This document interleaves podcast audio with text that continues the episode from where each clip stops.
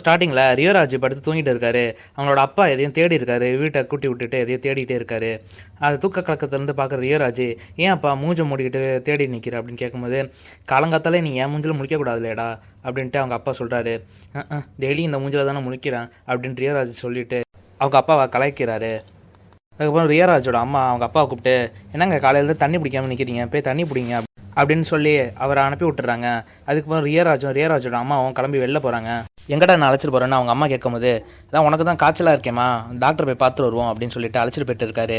அப்போது ஒரு லோக்கல் லவுடியோட அம்மா இறந்துருக்காங்க. அதுக்காக அவர் ரோடையே பிளாக் பண்ணிவிட்டு அங்கே பாடியை வச்சுட்டு நிற்கிறாரு ரியராஜ் கொஞ்சம் நவுத்திங்க நான் எங்கள் அம்மா அழைச்சிட்டு ஹாஸ்பிட்டல் போகணும். அப்படி போனால் சுற்று நவத்திங் அப்படின்னு சொல்லும்போது அவர் வந்து ரியோராஜ் ரொம்ப வளர்க்குறாரு. அதுக்கப்புறம் ரியோராஜோட அம்மா இறங்கி அவர் அடிச்சதுக்கப்புறம் அங்கே பெரிய பிரச்சனையாகுது அதுலேருந்து தப்பிச்சு ஒரு வழியாக அவர் அம்மாவும் பையனும் வந்துடுறாங்க. அதுக்கப்புறம் ரியோராஜ் ஆஃபீஸில் உட்காந்துருக்கும் போது ஆஃபீஸோட அச்சார் எல்லா ஸ்டாஃப்ஸையும் கூப்பிட்டு நம்ம ஆஃபீஸோட ஃபேமிலி டே வரப்போகுது. சுசில் கணேஷோட ஸ்பீச் தான் நடக்க போகுது அங்கே. எல்லாருக்கும் அவார்டு கொடுக்கப்படும். இதுதான் அந்த ப்ரோக்ராம் நடக்க போகுது. எல்லாரும் ரெடியாக இந்த டேட்டுக்கு வாங்க அப்படின்னு சொல்கிறாரு இப்போது ரியோட ஃப்ரெண்டு பாலாஜி சரவணன் சொல்கிறாரு சார் அந்த ஆள் பேச்சை நான் எவன் சார் கேட்பான் எல்லாரும் டீ சாப்பிட போயிருவானா சார் அப்படின்னு கிண்டல் பண்ணும்போது உனக்கு தெரிஞ்ச ஏதாவது சீஃப் கெஸ்ட் அழைச்சிருவா அப்படின்னு சொல்லும்போது அப்போ பாலாஜி சரவணன் சன்னி லியோன்னு சொல்கிறாரு அவங்களெல்லாம் அழைச்சிட்டு வந்தால் பட்ஜெட் பத்தாதேப்பா. வேற யாராவது உனக்கு தெரிஞ்ச ஃபேமஸான ஆளை நீ வேணா அழைச்சிருவா அப்படின்னு சொல்லும் எனக்கு தெரிஞ்ச ஒரு சினிமா ஹீரோயின் இருக்காங்க. அவங்கள போய் நான் அழைச்சிட்டு வரேன் அப்படின்னு சொல்கிறாங்க அதுக்கப்புறம் அவங்க அழைக்கிறதுக்காக அவங்க பிஆர்ஓ போய் பார்க்க போகிறாங்க அவர் யாருன்னு பார்த்தா நம்ம எம்எஸ் பாஸ்கர் ஃபஸ்ட்டு ரியோவும் பாலாஜி சரவணனையும் அலோவ் பண்ண மாட்டாரு அதுக்கப்புறம் போய் பேசிடுவாங்கன்ட்டு கேரவனுக்குள்ளே அனுப்பி விட்றாரு அங்கே பாலாஜி சரவணன் போயிட்டு தான் சட்டையெல்லாம் கழட்டி கஜினி சூர்யா மாதிரி ஹீரோயின் சம்மந்தப்பட்ட எல்லா விஷயத்தையும் பாடியில் எழுதி வச்சிருக்காரு. அதை பார்த்துட்டு ஹீரோயின் ரியோ எல்லாருமே ஷாக் ஆயிடுறாங்க. எம்எஸ் பாஸ்கர் அப்போ சொல்கிறாரு நீ என்ன கருமத்தை வேணால் பண்ணிட்டு போ ஒரு லட்சம் அட்வான்ஸ் மட்டும் கொடுத்துட்டு போயிரு அப்படின்ட்டு ஹீரோ கிட்ட கேட்குறாங்க ஹீரோ சரின்ட்டு தலையாட்டிட்டு வந்துடுறாரு. அதுக்கு அடுத்த சீனு பாலாஜி சரவணன் தங்கச்சியை பொண்ணு பார்க்க வராங்க. அப்போ பாலாஜி சரவணன் சொல்கிறாரு டீ போட்டியா காஃபி போட்டியா? அப்படின்னு கேட்கும்போது நீ டீ தானே நான் போக சொல்லுங்க அப்படின்ட்டு அந்த தங்கச்சி சொல்கிறாங்க அதுக்கப்புறம் அப்புறம் பாலாஜி சரவணை எனக்கு மாப்பிள்ளையை பிடிச்சிருக்கு எப்போ அதை தட்ட மாட்டிக்கலாம்? அப்படின்னு கேட்குறாரு அதுக்கடுத்தது ஆஃபீஸோட ஃபேமிலி டே ஆரம்பிக்குது. அங்கே ஃபங்க்ஷனில் நல்லபடியாக செலிப்ரேட் பண்ணிட்டு அங்கே டான்ஸ் ஆடி முடிச்சிடுறாங்க. அந்த ஹீரோயினும் வந்து அந்த பெர்ஃபார்மில் கலந்துக்கிறாங்க. அதுக்கப்புறம் அந்த ஃபங்க்ஷன்லாம் முடிஞ்சு பாலாஜி சரவணனும் ரியாவும் உட்காந்து தண்ணி அடிச்சுட்டு பேசிட்டு இருக்காங்க. டே உன் ஆளுக்கு நிச்சயம் இருக்குடா. அந்த பையன் எனக்கு தெரியும்டா. சீக்கிரம் போய் அவர்கிட்ட போய் கேளுடா. என்னன்ட்டு ரெடி பண்ணுங்கடா உங்கள் கல்யாணத்துக்கு அப்படின்னு சொல்கிறாரு சரி மச்சான் அம்பத்தூருக்கு உடனே போகணும் அப்படின்ட்டு ஒயின் ஷாப்லேருந்து நடந்து போயிட்டு ஒரு காரில் ஏறுறாங்க. அந்த காரில் யார் டிரைவர்னு பார்த்தா நம்ம பழைய ஜோக்கு தங்கத்துவரை தான் இருக்கார். சார் நான் அர்ஜென்ட்டாக வெளில போகணும் சார் நீங்கள் ஏன் சார் என் காரில் ஏறுறீங்க? அந்த இடத்துக்கிட்டனா எனக்கு வேலை இல்லையே சார் அப்படின்னு சொல்லும்போது நாங்கள் சொல்கிறத கேள்றா மேலே பணம் போட்டு தரோம் அப்படின்ட்டு ஏறிடுறாங்க. ரோபன் சங்கர் ரம்யா நமிஷன் கிட்ட தன்னை கல்யாணம் பண்ணிக்கோ அப்படின்ட்டு கெஞ்சிட்டு இருக்காரு. அவங்களும் எனக்கு அமெரிக்கா போகிற கனவுனா இருக்குது ஒன்றா கல்யாணம் பண்ணிக்க முடியாது அப்படின்னு சொல்கிறாங்க அதுக்கப்புறம் ரியா ராஜும் பாலாஜி சரவணனும் ரம்யா நபீஷனோட வீட்டுக்கு வந்துட்டு பாலாஜி சரவணனோட தங்கச்சி எங்கன்ட்டு அவர் கேட்குறாரு அதுக்கு என்கிட்ட நான் பேசி ரொம்ப நாள் ஆச்சு அப்படின்னு சொல்லும்போது முந்தா நேத்தி தான் உன்கிட்ட பேசினா உன்கிட்ட தான் அடிக்கடி பேசுவா எங்கே அப்படின்னு சொல்லும்போது நான் அவளோட அட்ரஸ் நான் தரேன் நீ அவளை எதுவுமே பண்ணக்கூடாது அப்படின்னு சொல்கிறாங்க அப்புறம் ரோபசங்கர் அந்த வீட்டுக்கே வந்துடுறாரு. நவ ரம்யா நபீஷனை பார்க்க. அங்கே ரியராஜன் பாலாஜி சரவணன் இருக்கிறத பார்த்துட்டு இவன் அவன்? அப்படின்னு சொல்லும்போது இவனை தான் நான் லவ் பண்ணுறேன் அப்படின்ட்டு அவங்க சொல்கிறாங்க ரியராஜ் பதறாரு. யார்? அப்படின்னு சொல்லும்போது பொய்யினே ரோபசங்கருக்கு தெரிஞ்சுட்டு போயிது. அங்கே நான் சூசைட் பண்ணிக்க போகிறேன் அப்படின்ட்டு விஷ பாட்டில் வச்சுட்டு ரோபசங்கர் உட்காந்துருக்காரு அதுக்கப்புறம் ரியோ ராஜம் பாலாஜி சரவணனும் ஒரு வழியாக ரோபோசங்கரை அழைச்சிட்டு வெளியே வந்துடுறாங்க. ரியோ வந்து பழையஜோக்கு தங்கத்துவரை நம்ம கொடைக்கானல் வரைக்கும் போகணும் உங்களோட வா எவ்வளோ காசு வேணால் உனக்கு தரோம் அப்படின்னு சொல்லும்போது ஏன் என் ஓனருக்கு தெரிஞ்சால் திட்டுவானுங்க அப்படின்னு சொல்லும்போது கஸ்டமர் சர்வீஸ் பண்ணலன்னா ஓனர் திட்டுவான் தெரியாதா? ஓனருக்கு ஃபோன் அடி அப்படின்ட்டு ரோபோசங்கர் சொல்கிறாரு உடனே தங்கரை சொல்கிறாரு நான் ரெண்டு மூணு நாளாக ஜட்டியை மாற்றாமல் நான் வண்டி ஓட்டிட்டு இருக்கேன். எனக்கு இந்த இன்னைக்கு நைட்டு போய் நான் வீட்டில் தூங்கணும் அப்போ தான் நான் நிம்மதியாக இருக்க முடியும் அப்படின்னு சொல்கிறாரு யோ வாயா பணத்தை பற்றினா கவலைப்படாதயா பார்த்துக்கலாம் அப்படின்ட்டு ஒரு வழியாக அழைச்சிட்டு போகிறாங்க சமாதானப்படுத்தி. அங்கே காரில் உட்காந்துருக்க ரோபசங்கர் ரம்யா நமிசன் ரியோவியும் பார்த்து உங்கள் ஃபஸ்ட்டு மீட்டிங் எப்படி இருந்துச்சு? அப்படின்னு சொல்லுங்க அப்படின்னு சொல்லும்போது ரியராஜ் வாய முட்டை வாடா அப்படிங்கிறாரு. உடனே ரோபசங்கர் நான் விஷத்தை குடிச்சிடும் அப்படின்னு பிளாக்மெயில் பண்ணும்போது லவ் ஸ்டோரியை சொல்ல ஆரம்பிக்கிறாங்க. அப்போ ஒரு சாங் சீக்வன்சி மாதிரி போயிட்டு இருக்கு அதுக்கப்புறம் கார் டிரைவ் பண்ணிட்டு இருக்கும்போது பழைய ஜோக்கு தங்கத்துவரைக்கு ஒரு ஃபோன் வருது. ஒரு சினிமா டேரக்டர் ஃபோன் அடிச்சு நாளைக்கு ஒரு ஆடிஷன் இருக்குது அதில் நீ வந்து கலந்துக்கோ. ரொம்ப நாள் நீ ஆசைப்பட்ட விஷயம் நடக்க போகுது. அப்படின்னு சொல்லும்போது சார் நான் இப்போ வெளில போயிட்டுருக்கேன் சார் அப்படின்னு சொல்கிறாரு சரி சார் நான் எப்படியாவது வீடியோ எடுத்து அனுப்பி விட்றேன் சார் அப்படின்னு சொல்கிறாரு ரியோவையும் பாலாஜி சரவணையும் பிடிச்சி வீடியோ எடுக்க சொல்கிறாரு அவங்களும் வீடியோ எடுக்கிறாங்க. அப்போ காமெடியாகவும் அங்கே பேசுகிறாரு ரொம்பவே புரட்சிகரமான டைலாக்க காமெடியாக கன்வே பண்ணிட்டு இருக்காரு. ரியோராஜும் பாலாஜி சரவணனும் காரி துப்புறாங்க பார்த்து. எல்லாரும் டீ குடிச்சிட்டு உட்காந்துருக்கும் போது ரோபோசங்கர் ரியோராஜை பார்த்து அதுக்கப்புறம் உங்கள் மீட்டிங் எப்போ ஸ்ட்ராங்காக இருந்துச்சு? அப்படின்னு கேட்கும்போது ஒரு நாள் எனக்கு அவள் ஃபோன் அடிச்சா நான் கன்சீவ் ஆயிருக்கேன் அப்படின்னு சொன்னால் எனக்கு தூக்கி வாரி போட்டுருச்சு. கையை தானே பிடிச்சேன். வேறு எதுவுமே பண்ணலையே அப்படின்னு நானும் யோசித்தேன் அதுக்கு ரம்யா ரம்பீசனோட ஃபேஸ் ரொம்பவே மாறுது. அதுக்கப்புறம் ரோபோசங்கர்கிட்ட பொய் சொல்ல ஸ்டார்ட் பண்ணுறாரு அப்போ ரம்யா நவீசன் வந்து யுவராஜ்கிட்ட கிட்ட கன்ஃபியூஸ் ஆகிருக்கேன் வயிற்றில் இல்லை மனசில் அப்படின்னு சொல்கிறாங்க அங்கே ஒரு காமெடி சீக்வன்ஸ் கிரியேட் ஆகுது. பாலாஜி சரவணனால் ரொம்பவே தாங்கிக்க முடியல. என்னடா பண்ணுறீங்க என்னை உட்கார வச்சுட்டு என்ன சாவடிச்சிருவீங்க. அப்படின்னு சொல்கிறாரு ரோபசங்கரம் சிரிச்சுக்கிட்டே அந்த ஸ்டோரியை கேட்குறாரு யோ செல்லமே நீ எப்படிடா இவ்வளோ கரெக்ட் பண்ண? அப்படின்ட்டு ரியோ ராஜா கொஞ்சிறாரு. சரி வாடா இவன் திருந்த மாட்டான் அப்படின்ட்டு காரில் ஏறி அழைச்சிட்டு போயிட்டு இருக்காங்க.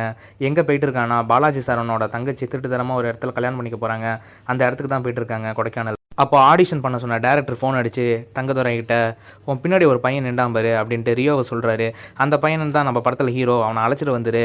அடுத்த படத்தில் உன்ன ஹீரோவாக போட்டுக்கிறேன் அப்படின்னு சொல்லும்போது சரி சார் சொல்கிறேன் சார் அப்படின்ட்டு ரியோ கிட்ட சொல்கிறாரு ரியோ நானாக நடித்தா எப்படிடா செட் ஆகும்? அப்படின்ட்டு பேசிட்டு வராரு. நடிப்பா அப்படின்ட்டு பாலாஜி சார் சரவணனும் சொல்கிறாரு சரி இந்த பிரச்சனை முடிச்சதுக்கப்புறம் பார்த்துப்போம் அப்படின்ட்டு போயிட்டுருக்காங்க அப்புறம் ரம்யா நவீசனை போயிட்டு இருக்க வழியில் யூரின் வருது வண்டி நிப்பாட்டுங்க அப்படின்ட்டு போகிறாங்க போயிட்டு முனிஷ்காந்துக்கு ஃபோன் அடிச்சு நாங்கள் வரத்துக்குள்ளே நீங்கள் கல்யாணம் பண்ணிடுங்க நான் அஞ்சு மணி நேரம் பொறுமையாக வரோம் அதுக்குள்ளே கல்யாணத்தை முடிச்சிருங்க அப்படின்னு சொல்கிறது ரியோவும் பாலாஜி சரவணனும் கேட்டுட்டு நான் வண்டியை ஓட்டுறேன்டா அப்படின்ட்டு வேகமாக கிளம்புறாங்க. அந்த இடத்துக்கு போகும்போது பாலாஜி சரவணனும் அவரோட தங்கச்சி வேற ஒரு பையனை கல்யாணம் பண்ணிக்க போகிறாங்க அப்போ தடுத்து நிறுத்தல போக முடியும் முனிஷ்காந்த் அடியாளரோட வந்து தலையில தொங்க விட்டுறாங்க ரெண்டு பேரையும். அப்போ மாப்பிள்ளையோட அண்ணன் ஆடுகளம் நரேன் வந்து இந்த பொண்ணு வீட்டிலேருந்தும் ஏதோ பர்மிஷன் கேட்கணும்ப்பா நம்ம நம்ம இஷ்டத்துக்கு பண்ணக்கூடாதுப்பா. என்ன பண்ணுறதுன்னு தெரியலையே அப்படின்னு சொல்லிட்டு முதல்ல கட்டி போட்டுறவங்களை இறக்கி விடுங்க அப்படின்ட்டு ரியோராஜையும் பாலாஜி சரவணனையும் இறக்கி விட்டுறாங்க. ஆடுகளம் நரேனே என் எங்கள் வீட்டு பையனுக்கு உங்கள் வீட்டு பொண்ணை தருவியாப்பா? அப்படின்னு கேட்கும்போது எப்படி சார் எல்லாமே எதுவுமே தெரியாமல் கட்டி கொடுக்குறது? அப்படின்னு கேட்கும்போது என் பொண்ணு உங்கள் வீட்டு பொண்ணு இங்கே இருக்கட்டும். உங்கள் அப்பா அம்மா கிளம்பி வர சொல்லு உடனே இங்கே. இங்கேயே பேசி முடிச்சு இங்கேயே கல்யாணம் பண்ணிக்கலாம். அப்படின்னு சொல்லும்போது சார் அவங்க ஒத்துக்க மாட்டாங்க சார் அப்படின்னு சொல்லும்போது உங்கள் வீட்டு பொண்ணு வேணும் வேணும்னா நீ ஃபோன் அடி இல்லைனா உன் இஷ்டம் அப்படின்னு சொல்கிறாரு அதுக்கப்புறம் பாலாஜி சரவனுக்கு என்ன பண்ணுறதுனே புரியல. ரியோராஜ் அமைதியாக வாடா அப்படின்ட்டு அழைச்சிட்டு போகிறாரு ஆடுகளை நிறைய அவங்க கூட ஒரு ஆளை போட்டு அனுப்பி விடுறாரு. இவங்க என்ன பண்ணுறாங்க பாருன்ட்டு பழைய ஜோக்கு தங்கதாரி சொல்கிறாரு நான் ஊருக்கு போயிடுறேன் சார். என் அமௌண்ட் கொடுத்து என்ன செட்டில் பண்ணியிருக்கேன் அப்படின்னு சொல்லும்போது இந்த பிரச்சனை முடிகிற வரைக்கும் நீயும் என் கூட தான் இருக்கணும் அப்படின்ட்டு தங்கதுரையும் அழைச்சிட்டு போயிட்டு குளிக்க போகிறாங்க குளிக்க போகும்போது ஆடுகளை நிறையனோட ஆள் ஒருத்தவர் என்ன பண்ணுறாரு ரியராஜ் தங்கதுரை பாலாஜி குளிக்கும் போது வீடியோ எடுத்துடுறாரு. வீடியோ எடுத்தும் போது நான் ஒரு எம்பி செலவு பண்ணாலும் அர்த்தத்தோட தான் செலவு பண்ணுவேன். இவ்வளோ பெரிய வீடியோ மாட்டியிருக்கு. அமேசான் பிரைம் வரைக்கும் விற்காம விட மாட்டேன். இதுக்கு இதனால் லீக் பண்ணாமல் இருக்கணும்னா நான் சொல்கிற மாதிரி கேட்கணும் அப்படிங்கிறாரு. என்ன பண்ணி தொலைகிறது வா அப்படின்ட்டு அழைச்சிட்டு போகிறாங்க அவரை. ரியோராஜ் ரம்யா நம்பீசன்கிட்ட போயிட்டு என் ஃப்ரெண்டு தங்கச்சி மாப்பிள்ளை எனக்கு பிடிக்கல அப்படின்னு சொல்லும்போது ஏண்டா உங்கள் ரேஞ்சுக்குன்னா ஃபைவ் ஸ்டார் ஹோட்டல் ஓனர் மாதிரி மாப்பிள்ளை கழிச்சிருக்காரு. பெரிய விஷயம் காலை உன்ட்டு கும்பிட்டு போவீங்களா? நீங்கள் என்னன்னா உங்கள் இஷ்டத்துக்கு பேசிட்டு இருக்கீங்க. இது கொஞ்சம் ஓவரா இல்லை அப்படின்னு சொல்லும்போது என்னம்மா ஓவர் எங்கள் குடும்ப கௌரவத்துக்குன்னா எதனா பிரச்சனை இல்லை? அப்படின்னு சொல்லும்போது உன் குடும்ப கௌரவம் தானே? வா அப்படின்ட்டு அழைச்சிட்டு வராங்க. அழைச்சிட்டு போகிற கேப்பில் ஒருத்தர் வீடியோ ஒருத்தர் வந்து அந்த வீடியோ காட்டுறாரு. நீ தான் உன் ஃபேஸ் தான் நல்லா கலக கவர் ஆயிருக்கு அப்படின்ட்டு ரியோராஜ் கிட்ட சொல்கிறாங்க ரியோராஜ் என்ன இப்போ நீயும் இந்த வீடியோ பார்க்க ஆரம்பிச்சிட்ட? அப்படின்ட்டு செல்லை வாங்கிடுறாரு. அதுக்கப்புறம் பாலாஜி சரவணனோட தங்கச்சி அராத்தி வராங்க. அவங்ககிட்ட போயிட்டு என்ன ரெண்டு பேரும் ஒரே ரூம்லேருந்து வரீங்க? என்ன பண்ணிட்டு இருக்கீங்க? அப்படின்னு கேட்கும்போது இல்லை நாங்கள் உட்காந்து பேசியிருந்தோம் அப்படின்னு சொல்கிறாரு மாப்பிள்ளை அனுப்பி விட்டுட்டு தங்கச்சி கூப்பிட்டு கல்யாணம் ஆகிற வரைக்கும் எந்த ஒரு தப்பும் பண்ணக்கூடாது ஒழுங்காக இருக்கணும் தத்து குடும்ப கௌரவத்தை காப்பாற்றணும் அப்படின்னு சொல்கிறார் பாலாஜி சரவணன் தங்கச்சி சொல்கிறாரு கல்யாணம் முடிச்சு நடக்க போகிறது இப்போ நடந்தா என்ன அப்படின்ட்டு போயிடுறாங்க. பாலாஜி சரவணன் சாக்காய் நிற்கிறாரு நம்ம தங்கச்சா பேசுறதுன்ட்டு. அதுக்கப்புறம் ஆடுகள் நிறைய ரூமில் படுத்து தூங்கிட்டு இருக்கும்போது ரெண்டு பேர் மாஸ்க் போட்டுட்டு ஆடுகள் நிறைய கொல்ல பார்க்குறாங்க ஆடுகள் நிறைய அவங்கள அடித்து ஓட விட்டுறாரு. அதுக்கப்புறம் ரியோவை பார்த்துட்டு துரத்திட்டு வராரு. வீட்டில் உள்ள ஆளுங்க முனிஷ்காந்த் எல்லாருமே வந்துடுறாங்க ரியோ கூட சேர்ந்து. அப்போ ஒருத்தர் வீட்டில் போயிட்டு கேட்க போகிறாங்க யார் அனுப்பி விட்டா? அப்படின்ட்டு. ரியோ சொல்கிறாரு ஐயாவை கொல்ல வந்துங்க ஆளுங்க இந்த வீட்டில் தான் ஒளிஞ்சாங்க. அவங்களோட கர்ச்சீஃப்னா கிடக்கு. அஹ் ஒரு நாள் மாட்ட தான் செய்வீங்க அப்போ பார்த்துப்போம். அப்படின்ட்டு ரியோ போயிடுறாரு. அப்புறம் ரம்யா நபீசனோட அப்பா அம்மா சொல்கிறாங்க சீக்கிரம் நீ ஒரு கல்யாணம் பண்ணிக்கோ அப்படின்னு சொல்லும்போது என்னோட லட்சியத்தை நான் போ நடக்காமல் விட மாட்டேன். நான் அமெரிக்கா போய் செட்டில் ஆனதுக்கப்புறம் தான் நான் கல்யாணம் பண்ணிப்பேன் அப்படின்னு சொல்கிறாங்க அமெரிக்கானா நீங்கள் இன்னும் போக வேணாம். நாங்கள் சொல்கிறத கேளு. உனக்கு வயசு ஏறிக்கிட்டே போயிட்டு இருக்கு. இதோட இருபத்தெட்டு வயசுக்கு மேலே ஆகிட்டு உனக்கு. நல்ல பையனாக பார்த்து கூடிய சீக்கிரம் உனக்கு கல்யாணம் நடக்கும் அப்படின்னு சொல்கிறாங்க ரம்யா ரபீஷனுக்கு ஒன்றுமே புரியாமல் அமைதியாக உட்காந்துருக்காங்க ரியோ போலீஸ் அழைச்சிட்டு போயிட்டு செங்கல்வர் ராயன்ட்டு ஆப்போசிட் கேங் உள்ள ஆளை பார்க்க போகிறாரு அவர் தான் நம்ம ஹீரோயினோட அப்பாவை கொல்ல பார்த்தது. அவர்கிட்ட பேசி எதிர்த்து பேசுகிறாரு அவர் யார்கிட்ட பேசியிருக்க தெரியுமா அப்படின்னு சொல்லும்போது போலீஸ்காரன் நீ போப்பா நான் பேசிட்டு வரேன் அப்படின்ட்டு பேச போகிறாரு அதுக்கப்புறம் வெளியே வந்த போலீஸ்காரரு ரியோ கிட்ட கதை சொல்கிறாரு செங்கலூர் ராயன் மோசமான ஆள். அவன் எலெக்ஷனில் தோத்ததுனால பொண்டாட்டி பிள்ளைங்களை அடித்து வீட்டை விட்டு தோத்திட்டான் அவன் ஊழ் மக்கள் குடிக்கிற கிணத்துல விஷத்தை கலந்துட்டான் அப்படின்ட்டு சொல்கிறாரு இவ்வளோ மோசமானவனா? அப்படின்னு சொல்லும்போது இவனுக்கு ஒரு டைம் வரும். அப்போ நம்ம பார்த்துக்கலாம் அப்படின்ட்டு போலீஸ்காரன் சொல்லிட்டு போயிடுறாரு. ரியாராஜ் ரம்யா நமீஷ்கிட்ட ஒரு மலை மேலே பேசி நிற்கிறாரு அப்போ ரம்யா நமீஷன் சொல்கிறாங்க நம்ம சுற்றி இருக்கிற மக்கள் நல்ல மக்களாக இருந்தால் நமக்கு பிரச்சனை இல்லை. அவங்க தப்பானவங்க இருந்தால் தான் நம்ம நிம்மதியாக இருக்க முடியாது அப்படின்னு சொல்கிறாங்க உனக்காக தான் போய் அவன்கிட்ட பேச போனோம் அவன் ரொம்ப மோசமானவனாக இருக்கான் அப்படின்ட்டு ரியோராஜ் சொல்கிறார் நீ எங்கே வந்து நிறுத்திருக்க பார்த்தியா அப்படின்ட்டு ரம்யா நமீஷனை பார்த்து ரியோராஜ் சொல்கிறாரு நான் என்ன பண்ணேன் அப்படின்னு கேட்கும்போது உன் அண்ணனுக்கே என் ஃப்ரெண்டோட தங்கச்சி திருட்டுத்தனமாக கல்யாணம் பண்ணி வைக்க பார்த்த. உன் அண்ணனே தெரியாமல் மறைச்சி எங்களை எல்லாரையும் கூட்டு வந்து ஏமாத்த பார்த்த அப்படின்னு சொல்கிறாரு நான் ஏமாத்தனா மாட்டேன் யாரையும் சொல்லும்போது பொண்ணுங்களோட நேச்சரை ஏமாத்துறது தானே அப்படின்ட்டு ரியோ ராஜ் அங்கே சொல்லிடுறாரு. ரம்யா நமிஷனுக்கு மூஞ்சே சரியில்லை. அவங்க அண்ணனோட சேர்த்து ரம்யா நமிஷன் கல்யாணம் பண்ணி வைக்கலான்ட்டு ரம்யா நமிஷனோட அப்பா முடிவு பண்ணிட்டாரு. இது ரியோராஜுக்கு தெரிய வந்து ரொம்பவே வருத்தப்படுறாரு. ரம்யா நமிஷன் மேலே ரவு வந்துருது அவருக்கு. அவன் ட்ரெஸ் எடுக்க போகிறாங்க அப்போ ரம்யா நமிஷன் திடீர்னுட்டு என் மேலே என்ன அக்கறை உனக்கு? அப்படின்னு சொல்லும்போது நான் சொல்கிற இடத்துக்கு வந்துடு நம்ம ரெண்டு பேரும் சேர்ந்து போயிடலாம் வெளில அப்படின்னு சொல்லும்போது ஆ துறைக்கு ரொம்ப தான் ஆசை அப்படின்னு சொல்லிட்டு போயிடுறாங்க. அதுக்கப்புறம் முனிஷ்காந்த் போய் ரூமில் போய் தேடுறாரு. ரம்யா நபீசன் காணுன்ட்டு எல்லாரையும் சொல்லிட்டு அங்கேருந்து ரியோ ராஜும் காணும் அப்படின்ட்டு கலப்பி ஆளுங்களாம் அழைச்சிட்டு போயிட்டு இருக்காரு. இப்போ ரியோ ராஜும் ரம்யா நபீசன் ஓடி போயிடுறாங்க. ரியோ இங்கே நில்லு நான் வெளில போயிட்டு வந்துடுறேன் அப்படின்ட்டு சொல்லிட்டு கொஞ்சம் மூவ் ஆகுறாரு. அதுக்குள்ளே வந்து ஆப்போசிட் கேங் வந்து ரம்யா நபீசனை கடத்திட்டு போயிடுறாங்க. அந்த இடத்துக்கு ரம்யா நபீசனோட ஃபேமிலி எல்லாம் வந்துட்டு எங்கடா என் பொண்ணு? அப்படின்ட்டு ரியோ ராஜா அடிக்க ஆரம்பிக்கிறாங்க.